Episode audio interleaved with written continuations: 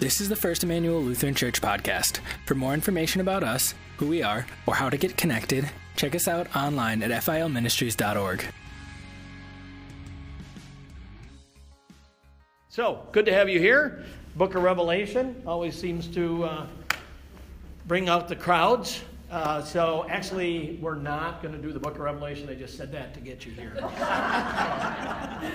so, yes, we are going to, but we're going to pray first. Oh, Holy Spirit, we thank you uh, for your word. It is your power unto salvation for all who believe, and we thank you for giving us believing hearts. We just pray now that as you cause your word to be written, that you would allow our hearts to be open to it, so that we uh, would be those who not only hear it, but those who apply it and live it to our daily lives. Amen.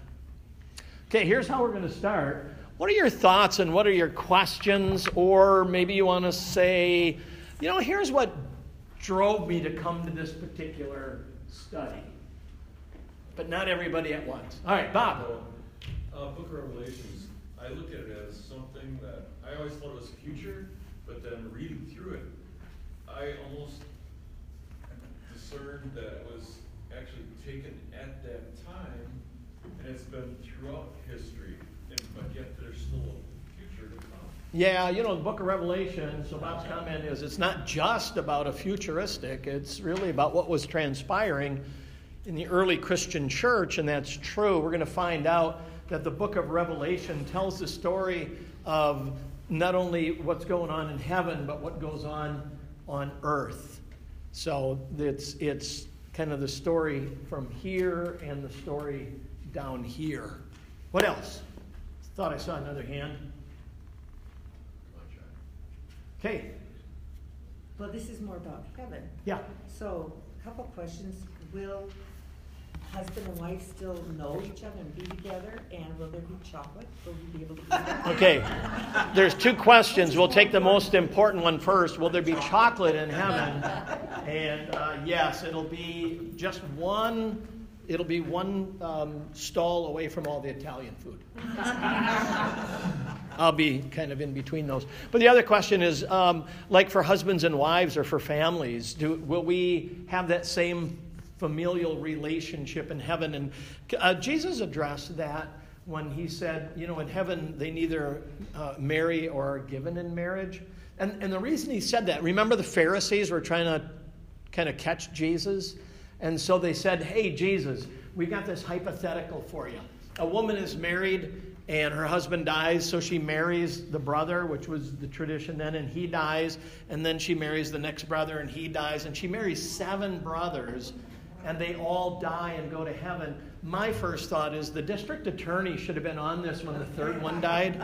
Um, so, but the question was so when they get to heaven, which one's going to be the husband?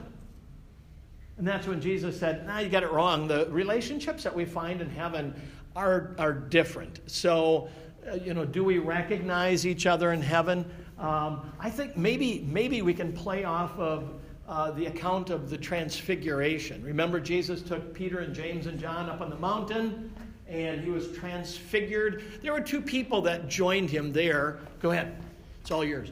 Uh, there were two people that joined Jesus and Peter, James, and John. Anybody remember who they were? Moses and Elijah. And, and this is what, what the gospel writer says it was Moses and Elijah.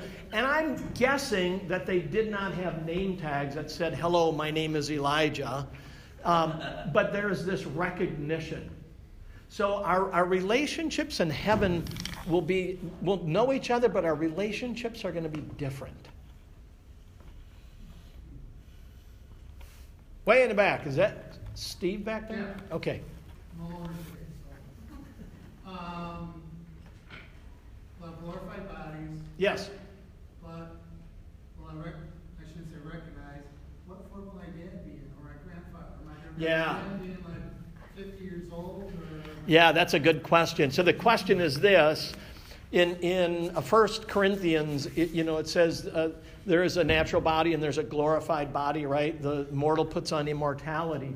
So, um, the first thing, let me go this way, is when we say in our creed that we believe in the resurrection of the body and the life everlasting, these bodies that we have will go to heaven, but they will be glorified or they will be perfect bodies. Okay, so I won't have this click in my knee anymore. I'm wondering if I'll have hair again. I don't know. But, but Steve's question is so, um, how old are we going to be? Or what will our bodies be like? So, my grandpa died at age 68. My dad's going to be 96 in about eight weeks. So, when you get to heaven, will grandpa say to my dad, Hey, old timer? Or will my dad say to grandpa, Hey, young codger? I'm going to be 65. Grandpa died at 68. Will, will he and I say to my dad, Ah, you got nothing in common with us? It's a great question, isn't it?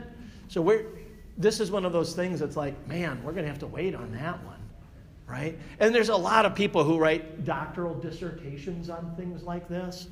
Um, and it's like, well, Jesus was 33 when he died. Maybe we'll all be 33. Or, and, and, and we can go back to the garden. You know, my confirmation kids will say, well, how old was Adam on the day God created him? And I say, that's an easy one. He was one day old. what they're trying to say, what was his body? Was it like an 18 year old, a 33 year old? And, and, and we don't know. So, I don't know. I was very happy to not help you, Steve, on your question. Okay. Anyone else? Ted. 666 tattoo, is that representative of something or would that be a requirement of the bad guy? Yeah, 666 uh, comes out of the Greek, and in Greek they didn't have numbers, they had letters. There are some people who translate scriptures who think it's 616, and that's the mark of the beast, which has been attributed to a lot of people. I remember uh, during the election in 1980 when Ronald Reagan was running, I read an article that Ronald Reagan was the Antichrist because Ronald has how many letters in his name? How many in Wilson? Reagan? He's 666. So that he was going to bring nuclear holocaust um, to the world. And, and uh, so we're going to, when we get to 666, we're going to talk a little bit about what, what does this mark of the beast actually mean? And is it a particular person? Is it an entity? Is it an office? So that's going to be kind of a.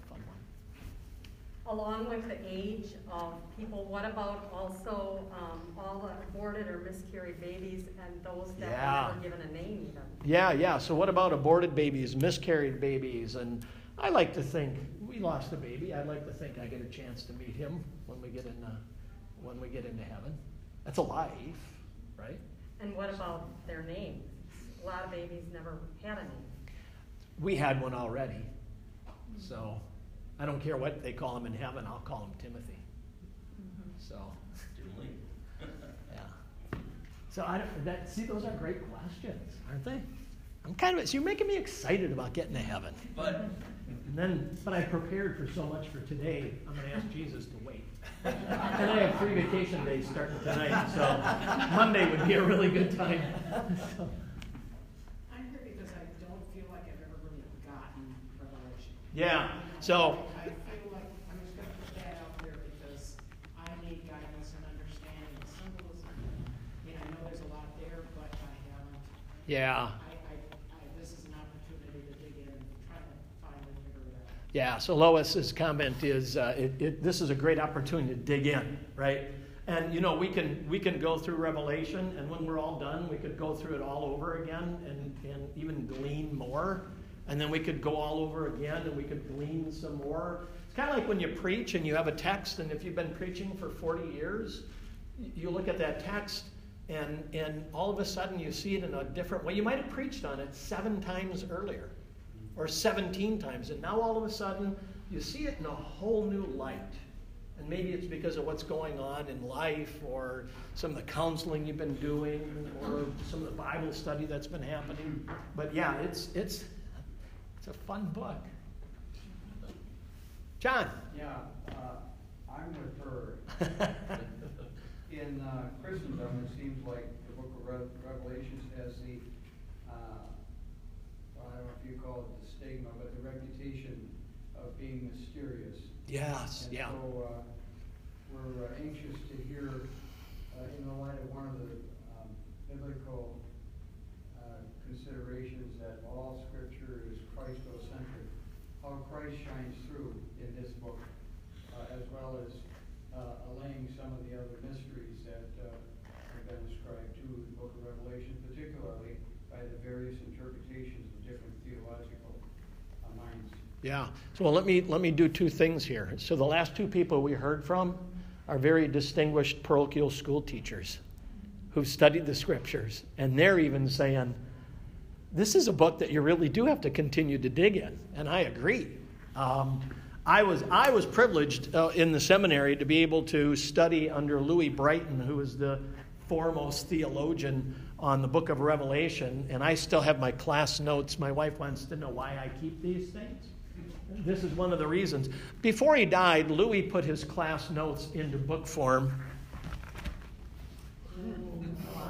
and that's it. so it, it's a wonderful piece, and that'll be a, a pretty big uh, part of our, our uh, gleaning in the book of Revelation.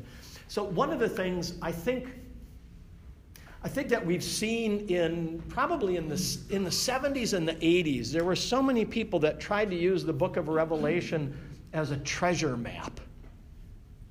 That it was going to, if you could break the code, you could find out who's the Antichrist. When is Jesus actually going to come back?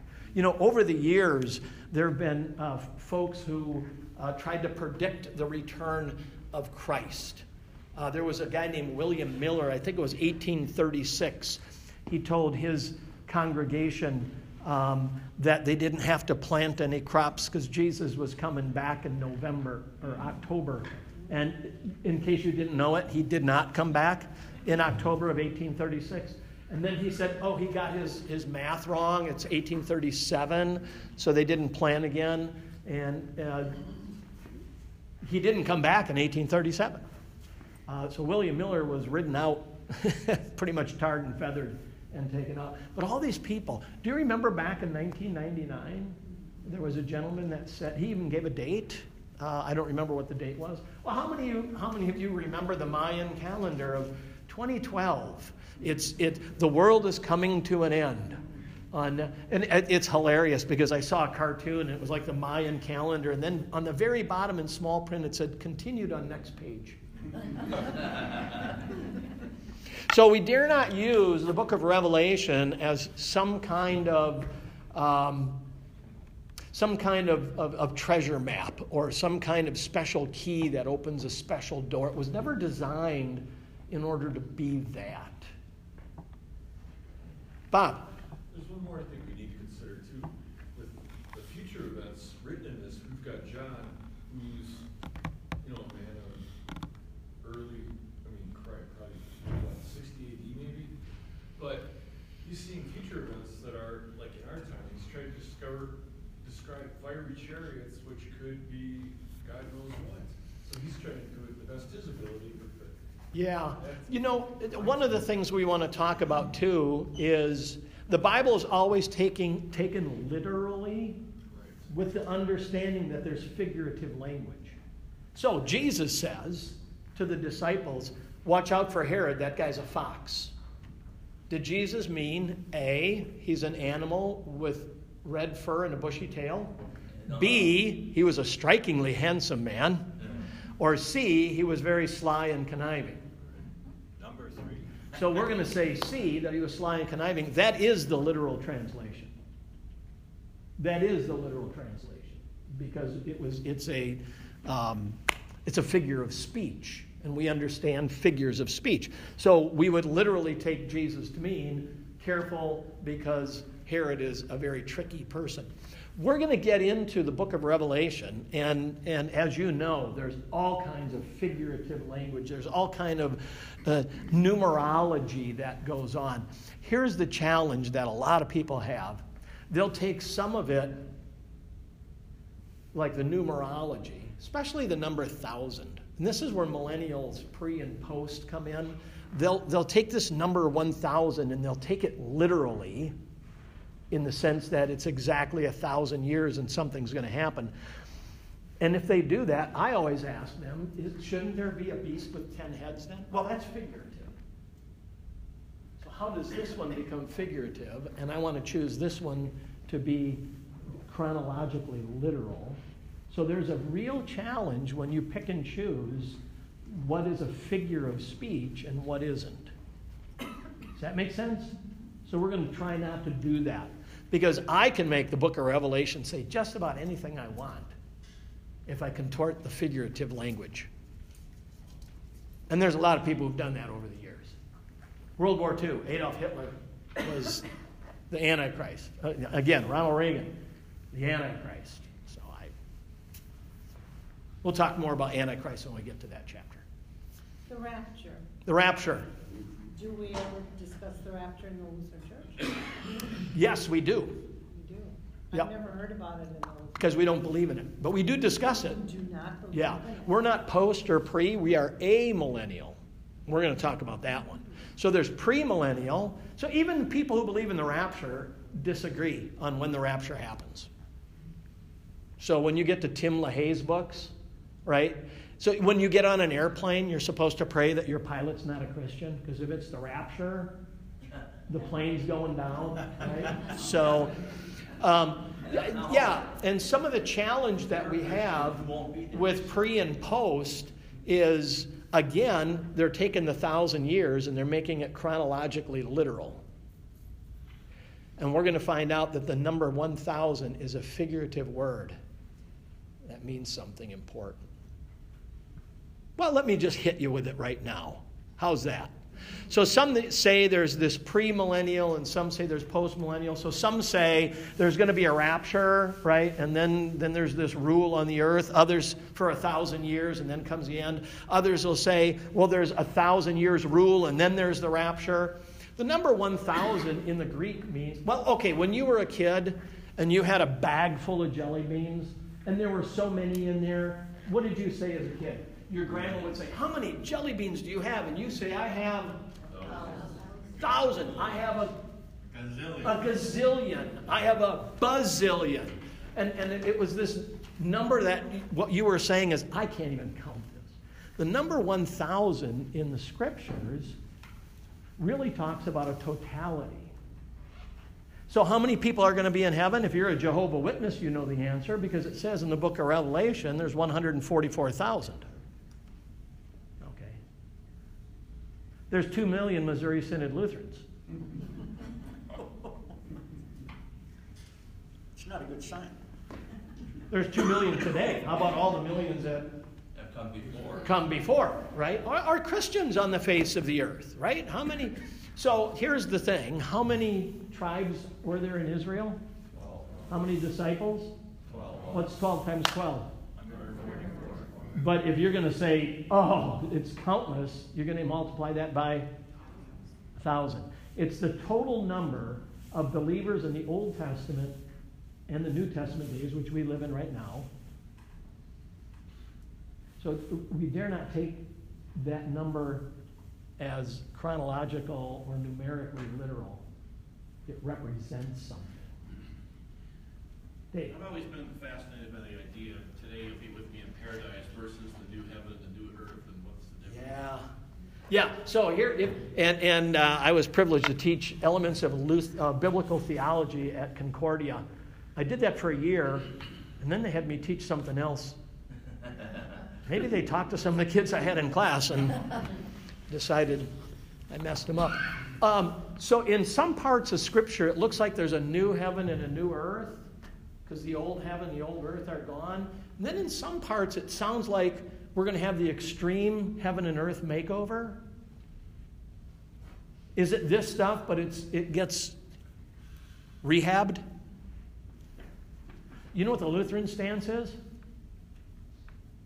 Yes, it's one of those.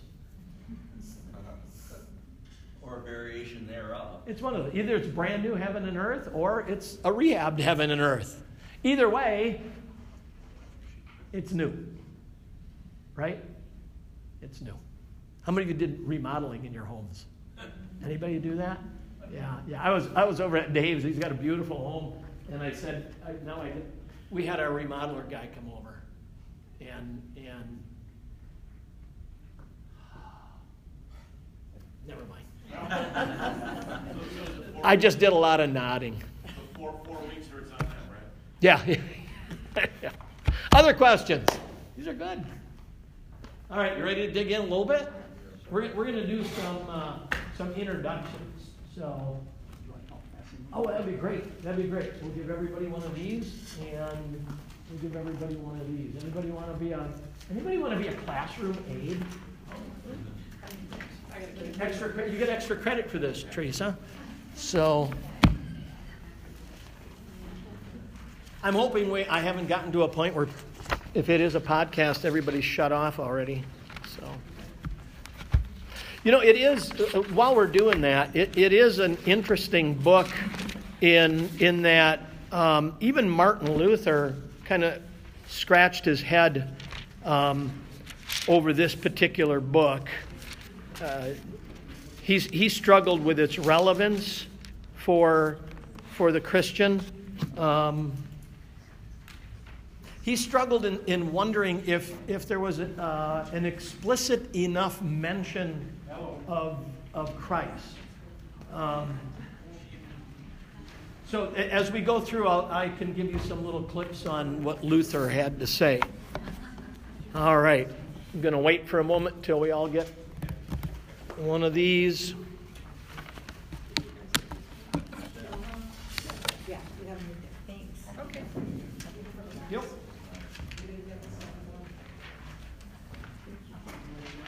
All right, everybody got two handouts? No, which one do you need? The, the stapled one or the unstapled? Unstapled. One more question. One more question. Is, okay, it's something I've heard all my life, but I don't know if it's true if I read it or not. Yeah. But the devil wants to mimic God. Isn't God's number seven seven seven? Yeah, so the question is the devil tries to mimic God, and, and God oftentimes is represented with 777. Seven is the number of perfection, three of them would be the Trinity, and the devil tries to mimic God, but he comes up a little short. So 666 would be a little short of 777, right? Right. Yeah, so not 7 and 7. So That's a whole different thing. Is the seven seven seven actually the book? Uh, we're going to find out. All right, so uh, now that I've given you this, um, the stapled one is, is kind of interesting. Here's a challenge that a lot of people have. The book of Revelation, you cannot read at chapter 1 and think you go to 22 and it's a linear story. We do that with novels. We do that with the Gospels, right? So Luke starts our gospel off, and we got like Jesus being born, and, and then he, he, his mom and dad lose him, right? Wouldn't that be a good one? You lost the Son of God. what conversation do you have with the Heavenly Father on that? You know, how's my boy doing? Oh, we'll get back to you. Um, and then we have Jesus with miracles, and Jesus is betrayed, and tried, and he's beaten, he's crucified, and he raises, rises from the dead, and he ascends into heaven. That's how we read the Gospels. We, we don't read the book of Revelation in, in linear form, we read it in what's called cyclical form. So let's do this. I could write, um, let's see. Anyone watch the Brewer game last night? I got snippets of it because I had someone telling me how much they're going to tear out of my kitchen, but I did get to watch a little it. So I could I could do a story. Uh, I could write an, uh, an article about the Brewer game, right? And I could say Brewers pitching was really good, and but nobody was hitting in innings one, two, and three. And we could talk about middle relievers, and then we could say, hey, finally the bats got going, and seventh inning was good, and eighth and ninth inning we closed out the game. We won three to two. That's linear. I could do a cyclical article, and I could say, let me tell you about the pitching, and I could tell you about the pitching in, in innings one, two, three, all the way to nine. And I could tell you about the hitting in innings one, two, three, all the way to nine. Then I could tell you about the coaching strategy in innings one through nine. If I tried to read that article linear, linearly, it would sound like there were three games. If we tried to read the book of Revelation in a linear fashion, the world comes to an end a few times, which is where people get this concept of raptures and so forth. But we're going to we're going to take a look at the struggle of the world in these New Testament times from some different angles, is what's going to happen. So if you take a look at this stapled page, it says introduction. The apocalypse discloses, that's the actual name of the book of Revelation. It's apocalypse. It discloses the heavenly life of our Lord as the Gospels picture his earthly life. I love that description. The Gospels tell me what the earthly ministry was like. The Revelation tells me about his heavenly ministry. So, as the Gospels tell us of the humiliation of our Lord, humiliation means that he took on human flesh, did not fully use all of his abilities and powers. The apocalypse tells us of the glorification, or we might use the word exaltation of the Lamb as he now rules the whole universe until the victory of heaven. So, the opening chapters, we find the prophet is commissioned to write. So, John's going to be told, hey, we got some stuff for you to write down here. And then there's the preparation for receiving the prophetic message. And that's going to be some, some letters, some notes to the seven churches of Asia Minor. We're going to hit that probably next week. And then there's the inaugural vision of heaven. So, chapter 4, it's the vision of the throne of God in the heavenly court.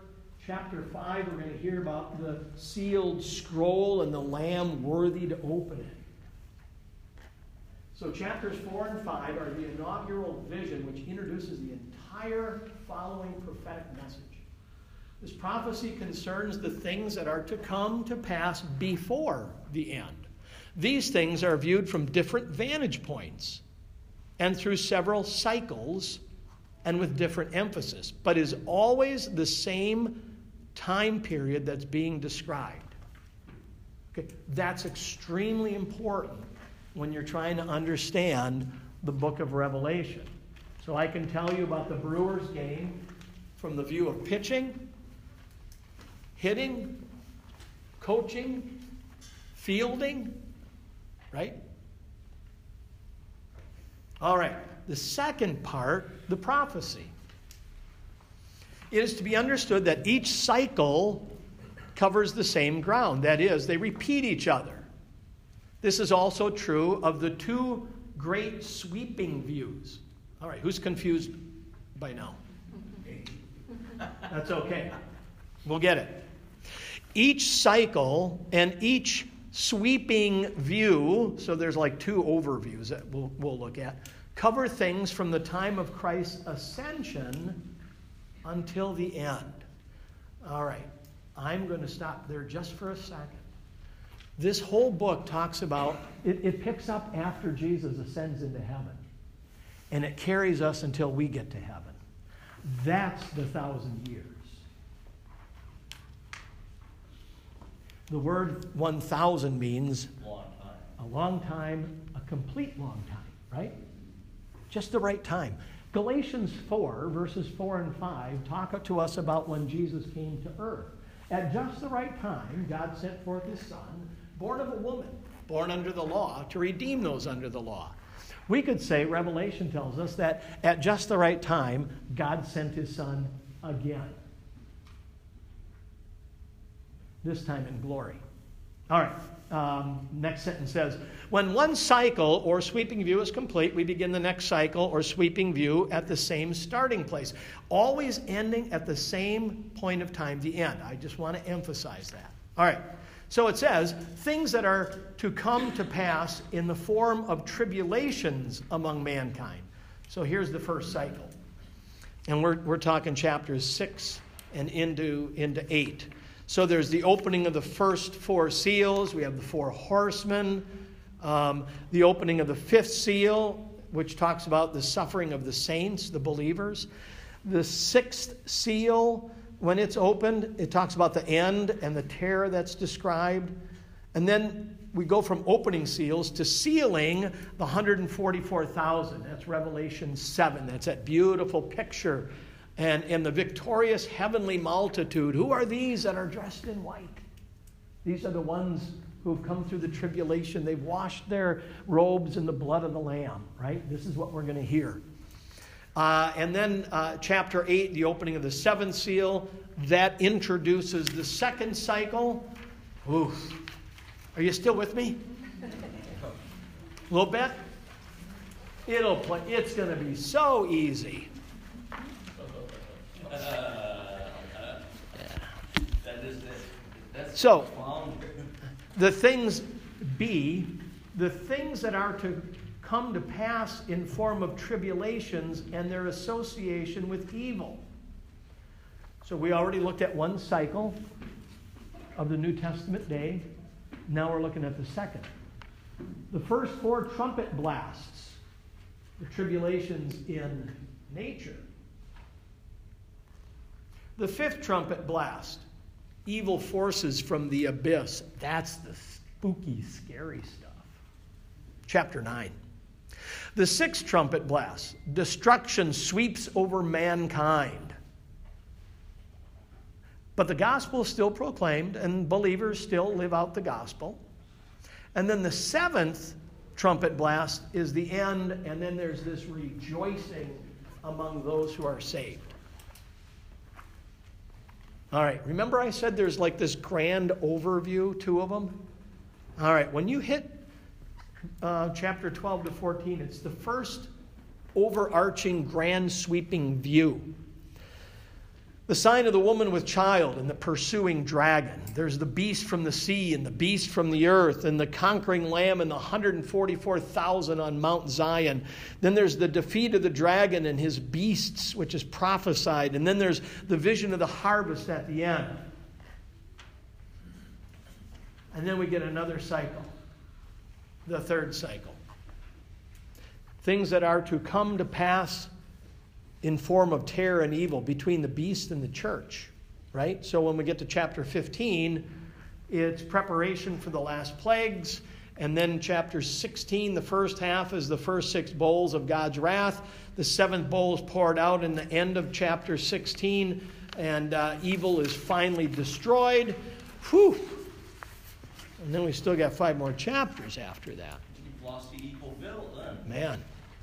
Now it says all things are ready for the end.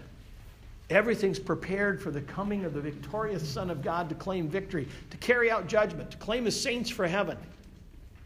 The judgment and overthrow of the forces of the dragon are chapters 17 and 18. So we have the judgment of the harlot, the fall of Babylon, the rejoicing of the saints. Then there's this victory celebration, which is all of chapter 19. There's the song of victory in heaven, which we sing in church. The marriage feast of the Lamb. Jesus often talked about the heavenly banquet, right? And the vision of the crowd, uh, crowned victor going forth to receive the victory. then we get another second grand overarching view of all things the millennium. This is where millennialists get caught up. And then the overthrow of Satan. That's chapter 20. And then uh, the rest of 20 and 21 and 22 is the new world. So it's the vision of the resurrection, the last judgment, the vision of a new heaven, a new earth. And the epilogue is the promise of Christ coming. Come, Lord Jesus, come quickly. Y'all to come back next week? I, the other uh, page that I gave you uh, helps you a little bit with symbolism and their meanings. I don't know if we have to go through everything, but there's, there's three areas there's numbers and colors and objects. So, for instance, um, Three and a half is half a seven. That makes it a, a, a, limited time period. So we'll hear about that with tribulations and so forth. Four means the created world. Why does four mean the created world? How many corners of the earth does Scripture always talk about? Four corners. Yeah, yeah, you got it. Um, six means imperfection, wanting to be like seven. So, Bob, this is something that you brought up. Um, go down to colors. Black, famine, starvation. Pale gray is death. I've looked like that a couple times. White is victory. Objects. This is really important because I've noticed there's a lot of folks that will take a lot of these objects and, and, and try to write books about them. Uh, the first Persian Gulf War. Uh, I was just amazed at how many people wrote books in, within days. Two days after the Persian Gulf War, there was a book that was published, and, and it was Is This Armageddon? And they used the book of Daniel, and the guy used the book of Revelation. And um, I read through, I read through that book, and the stuff in Revelation he took so far out of context. As a matter of fact, he had one Bible passage from the book of Daniel that he used to describe the Antichrist. It was actually describing Jesus. So he kind of, yeah, kind of missed the boat on a couple things. So here's some of the problem. we hear the, the word Armageddon, and it literally means the mountain of Megiddo in Revelation, but it's symbolic for the final battleground between God and his evil forces. So when I was in Israel, I, I listened to our tour guide, you know, we, it was a Bible study thing. It was taken for, some of the kids there took it for credit for college. And so I, I knew our guy, and, and we talked every day about this stuff. So I knew what he was teaching everybody. I'd kind of mosey over to other groups and I got this one group, and we're at we're in the, the valley of Armageddon, and and the guy says, "I want you all to look." And he said, "There will be one million soldiers in this valley." To get a million soldiers in that valley, they'd need to stand close to each other with their friends on their shoulders. You never would get a million people in here. And he said, uh, There will be no electricity there will be no fuel. That's why there's going to be horses and chariots. Then what's going to happen is a nuclear missile is going to be fired into the middle of the battleground. Okay. I wanted to ask a question but felt I didn't have permission. What would your question be? How you launching a nuclear missile? You have a catapult? Because there's obviously no fuel. You know, are you, are you, do you have this charging chariot? Well, obviously. So when we, when, we, when we take figurative things and make them literal things, we have some challenges on hand. So we'll talk a little bit about, about that as well. Is that all right? Um, and then maybe a couple other things uh, to point out. Um, seas. That the, the, you, will read a lot about seas, and that talks about um, evil human government. Um, the wine press represents God's judgment in hell. He's trampling out the where the Grapes of wrath are stored. That's about judgment. So if you want to hang on to that, feel free. We can, we can kind of look through that a little bit as we go. Uh, just by way of introduction again, the character of the book is called apocalyptic literature. There's other portions of the Bible that are written as apocalyptic, portions of Ezekiel. So if you if you remember, Ezekiel talked about that like spinning orb. And uh, Hal Lindsey wrote a book, Chariots of the Gods, and was saying back in 1960 something that uh, Ezekiel was defining UFOs. Uh, so the chariots of the gods, other other aliens came here. Um, see what happens when you take apocalyptic literature and try to meet it out literally. Um, I've been called a jackass many times, and I knew that they weren't considering me to be a donkey. So I understood the figurative language. We need to understand the figurative language. Uh, the, the book of Daniel, Ezekiel, but Revelation is apocalyptic. The thing to understand is this the people in the time period understood it, they got the message. We struggle a little bit with it because maybe we've lost the idea of reading apocalyptic literature.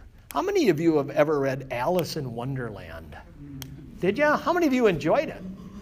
Did you? It's like the creepiest book ever written, right? This girl's doing mushrooms and stuff. And it's like, ah, I don't know about that. And then there's a Mad Hatter and a Cheshire Cat, and there's all these things. Did you know that was written in its time as a. Of the king. Yes, it was satire about the king and the court.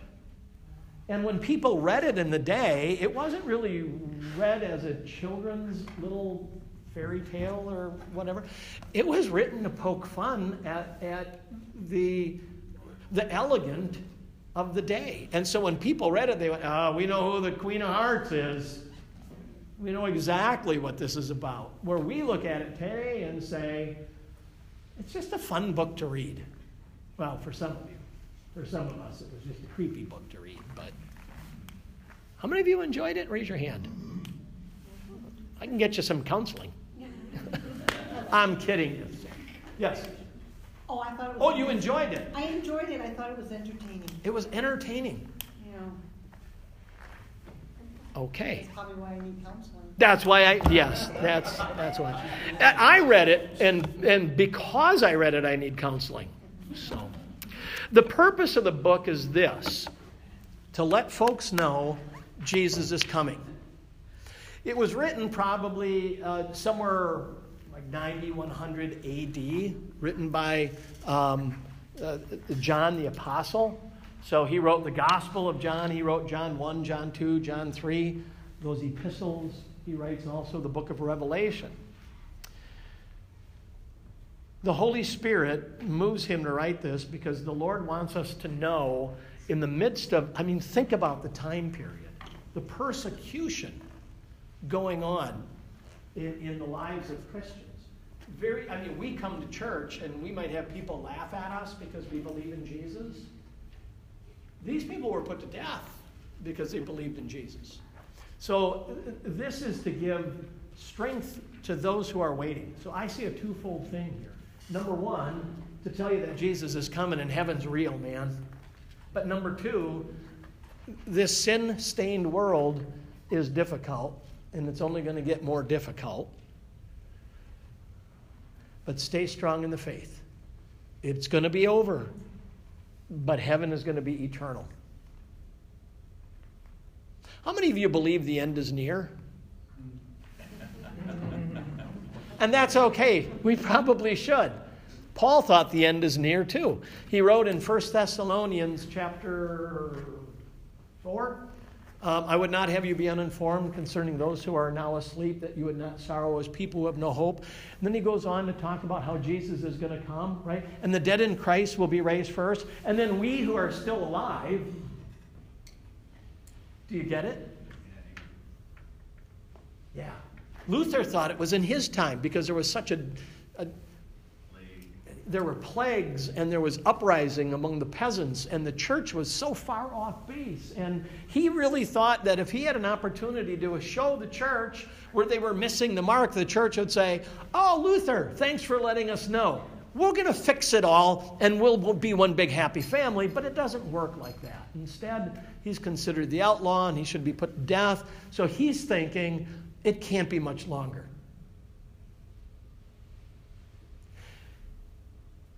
500 years later, we take a look around and we see that cities are burning and that rogue nations have nuclear weapons, that people in governmental positions are now being judged by their faith.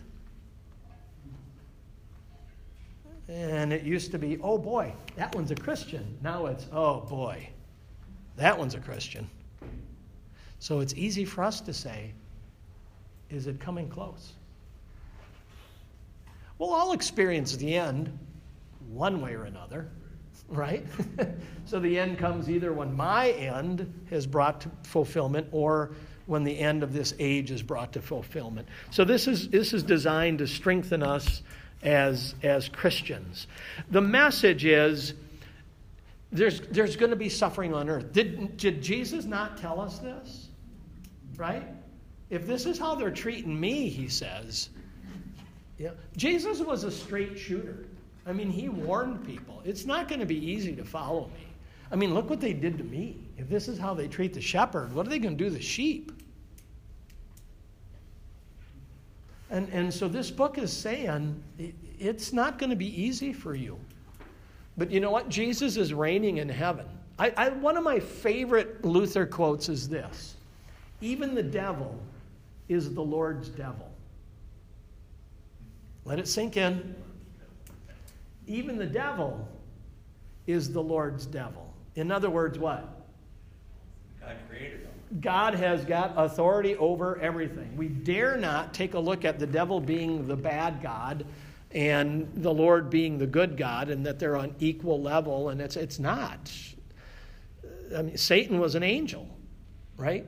And he still is. It's just that he's not a very good one anymore. He's an evil angel. So if we were to give, if we were to go and rank these guys, right? Triune God is above everything, and and maybe we could pull out Michael the archangel and Satan the evil angel, and they probably would be uh, on the same on the same level. Um, I we we talked about the structure. I handed that out to you. Um, and then uh, something I, I really want to jump into is, uh, and there was a great question brought up, and I want to uh, thank you for bringing it up. What is this millennial thing all about? Because that seems to be the big question that I get every time I talk about Revelation. What does the thousand years mean? Should I be waiting that Jesus is going to come back and, and rapture, take all the believers to heaven, and leave the rest on earth.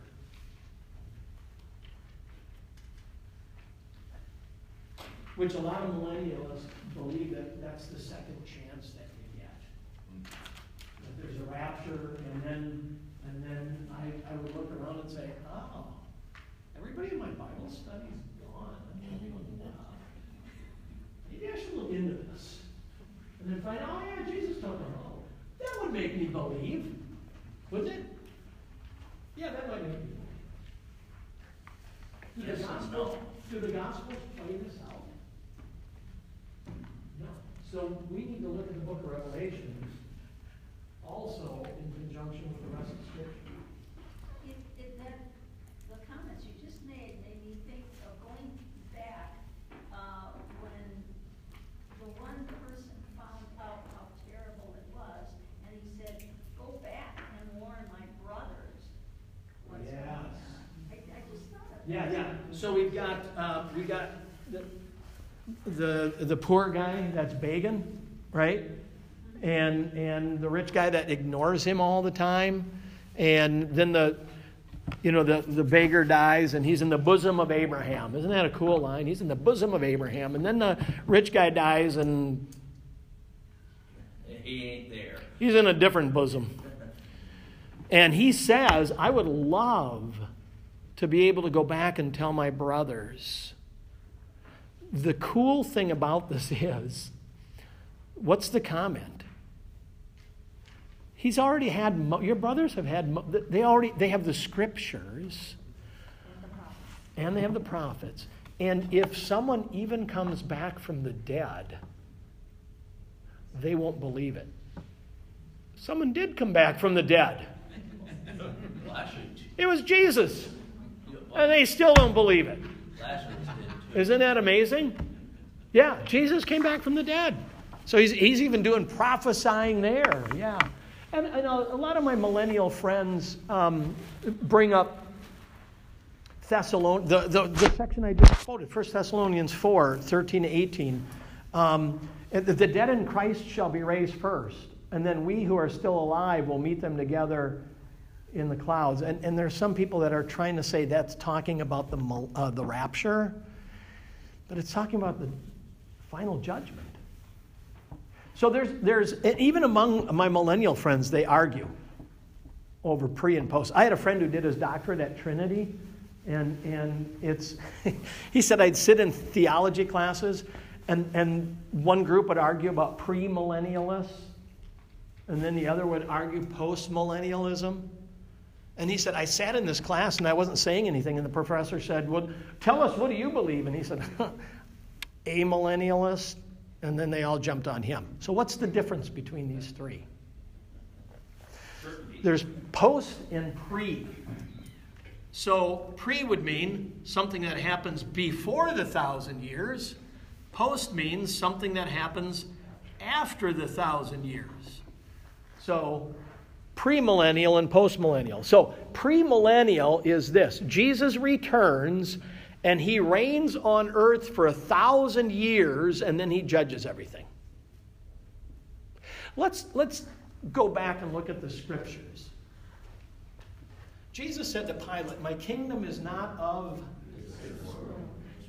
kind of blows the premillennial out of the water, doesn't it? Because if my kingdom were of this world, my father would send down just a whole bunch of angels and whoop up on you. But it's not. The postmillennials will say that the church reigns and rules for a thousand years, then Jesus comes back. Lutherans are amillennial, so are Catholics. Amillennial means we're neither pre or post. We're not into the rapture thing because Scripture doesn't spell it out. You do get the rapture if you try to read the book of Revelation in this linear fashion. Remember the different cycles? What we say is we are amillennial, meaning that we understand 1000 has a significance. It means the entire period of time from Acts chapter 1 when Jesus ascends until Roman or until Revelation when Jesus comes back. We are living in the thousand years, even though Jesus has even though Jesus died 2,000 years ago and ascended 2,000 years ago. We're in the thousand years. Do you know what kind of panic there was in the year 999? What was the thought? This is it, that's the end of the thousand years. He be coming back. Do you remember Y2K? Remember that when pacemakers were going to stop? Remember your bank account was going to be bled dry. Planes were going to fall from the sky. Satellites were going to were going to take out your backyard patio. Remember that? And then it, then I remember people saying, and that's when Jesus is coming back. What, I mean, just our stupid calendar? Yeah. I don't, and, and the book of Revelation is not designed to help us know when Jesus is coming back. It's written that we would hold the faith until he comes back, confident that he will come back. It's not my job to figure out when. As a matter of fact, I'll open a whole different can of worms for you. And it's always bad to do that three minutes before the class ends. Here's the can of worms. No one knows the day or time. Not the angels, not even the Son, but only the Father. Oh, what's the greatest seventh grade confirmation question ever asked? If Jesus is God, wouldn't he know all things? Which is great because Carl Raisky came to me and said, I got the question yesterday, and it's only the second week of school. great. Jesus chooses not to know. He's in his earthly ministry. Seriously, if you and I were one of the disciples, wouldn't we have asked? Certainly. Jesus, you keep talking about your kingdom. All right? I got my phone. I want to I want to slot you in. What day are you coming? And is it AM or PM? Yes. One other thing we can think of is a thousand, would that be a cyc, a cyclical number? In other words, it's, a thousand is God's term of completeness, correct? Yep. Yeah, so- a thousand be a cycle? Yeah, so what we could do is when we say we have this variety of cycles, each one of those cycles covers the entire period from the ascension of Christ to the return of Christ. Right? Right. Good question. All good questions. You guys are going to the advanced class. All right, any, any concluding questions? It's a lot to absorb, isn't it? Anybody have a headache yet? Just thirst Yeah, it's, now that we got it all down, if anybody ever would want to buy a book like this, Concordia Publishing House, and, and he, God bless him, um, he's now a resident in heaven, but Dr. Brighton wrote this in such a way that a, a, an advanced theologian would get something out of it, a parish pastor could get something out of it, a layperson who loves the Bible would easily get something out of it because every time he talks about something, he divides it into, into areas. And so, for instance, he writes his own translation, and then he has textual notes, which is all Greek and stuff. Um, and so you might just say, I think I'll just pass over that. But then he's got this section about commentary, which is just like out of this world. It's an excellent. Just amazing. So you can find a lot of his stuff. on there. Yeah, yeah, yeah. You can watch him rather than, than he, he was. He was one tough instructor. I remember my our first class. Um, all right, that's the end of class number one for you people who are listening. Thanks for listening. If you want to learn more about First Emmanuel Lutheran Church, visit filministries.org. Have a good day, and God bless.